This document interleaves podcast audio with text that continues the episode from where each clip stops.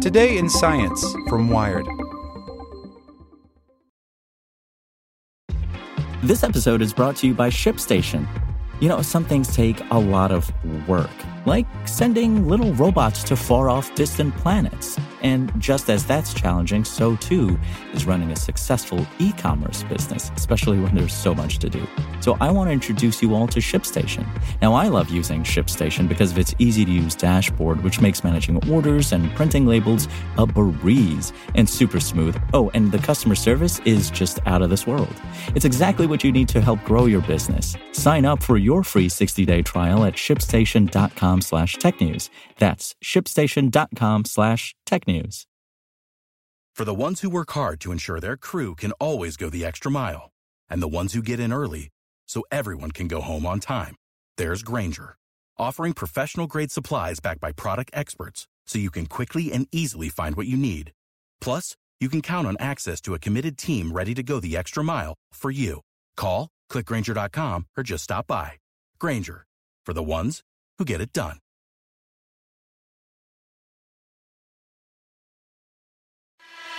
Hey there, this is the spoken edition of Wired. Powered by the Salvation Army. Today, one hundred percent of your donations will be used for Hurricane Florence relief. To give through Alexa, say, "Alexa, make a donation to the Salvation Army," or visit help salvation army dot org. A new robotic fly dips and dives like the real thing, by Matt Simon. Respect where respect is due. We humans may be mighty, but there's still a foe that regularly dodges our best efforts to kill it: the fruit fly. Over millennia of evolution, fruit flies have adapted to burn their pursuers with enviable agility. Now researchers have built a robotic doppelganger that can twist and bank with astonishing speed. With two pairs of wings beating at seventeen times a second, it has a wingspan of over a foot and weighs just an ounce. Called DelFly, it can hit speeds of fifteen miles an hour and switch directions in an instant, just like the real thing. This new robot could be a boon both for the understanding of the dynamics of insect flight and for developing flying machines unlike anything you've ever seen before. Like a real fruit fly, DelFly lacks a tail, which aircraft rely on for stability when cutting through the air.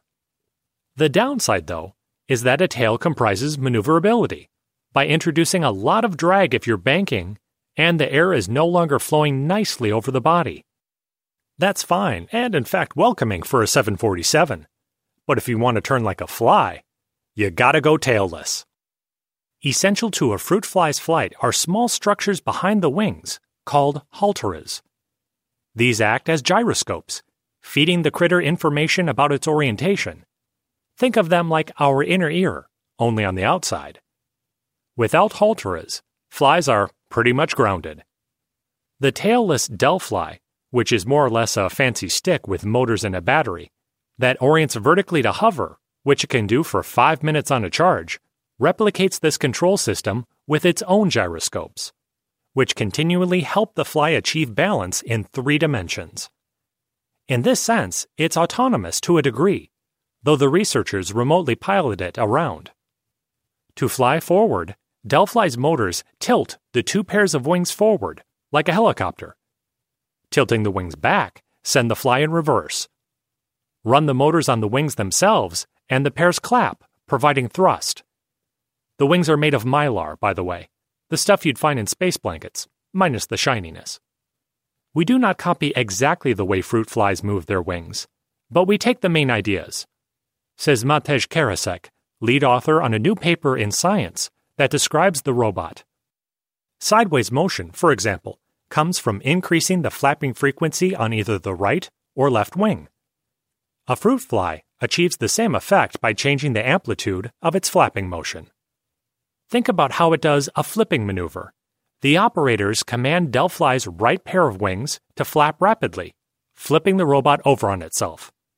Toward the end of the twist, the left pair of wings ramp back up to slow the roll and bring the robot back to a hover.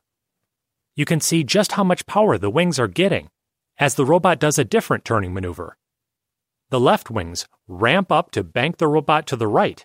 Shortly afterward, the right wings kick back in to level out the robot so it doesn't crater itself. The robot can also rotate around its axis, using a motor that tugs at the base of the wing roots. If the motor is pushing one pair of wings slightly backward, it's at the same time pushing the other forward.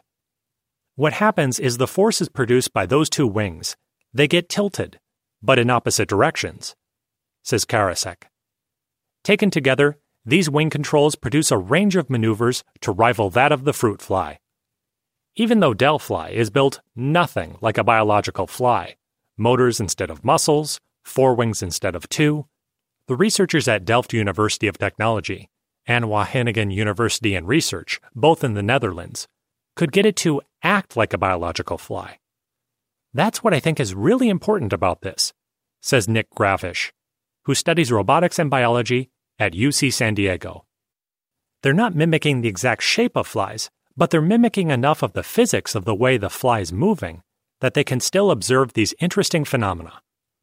That could be key for understanding the dynamics of insect flight.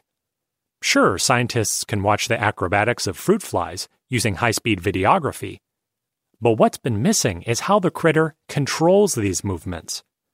With DelFly, researchers can program the robot's brain to make certain maneuvers, and may thus be able to discern in finer detail how fruit flies manage to be so dang agile. The robot really opens new potential in insect and animal flight research, because suddenly you can see indirectly into the brains of animals, says Karasek. This is not the first robotic insect, but it's certainly the most agile, in large part because it's untethered. The RoboBee from Harvard's Wyss Institute is actually insect-sized, with a wingspan of just over an inch, but you have to hook it up to a power source. So why bother with insects at all? A typical drone's glaring weakness is that if a foreign object other than air molecules get into its rotors, it's going down. DelFly, on the other hand, might be able to bounce off things and survive, not to mention avoid those obstacles in the first place. Plus, as the technology improves, robotic flies will shrink far smaller than quadrotors, allowing roboticists to fly them in swarms. Ohio, ready for some quick mental health facts? Let's go. Nearly two million Ohioans live with a mental health condition. In the U S, more than fifty percent of people will be diagnosed with a mental illness in their lifetime. Depression is a leading cause of disability worldwide. So why are some of us still stigmatizing people living with a mental health condition when we know all of this? Let's listen to the facts and beat the stigma. Ohio, challenge what you know about mental health at beat the stigma dot org.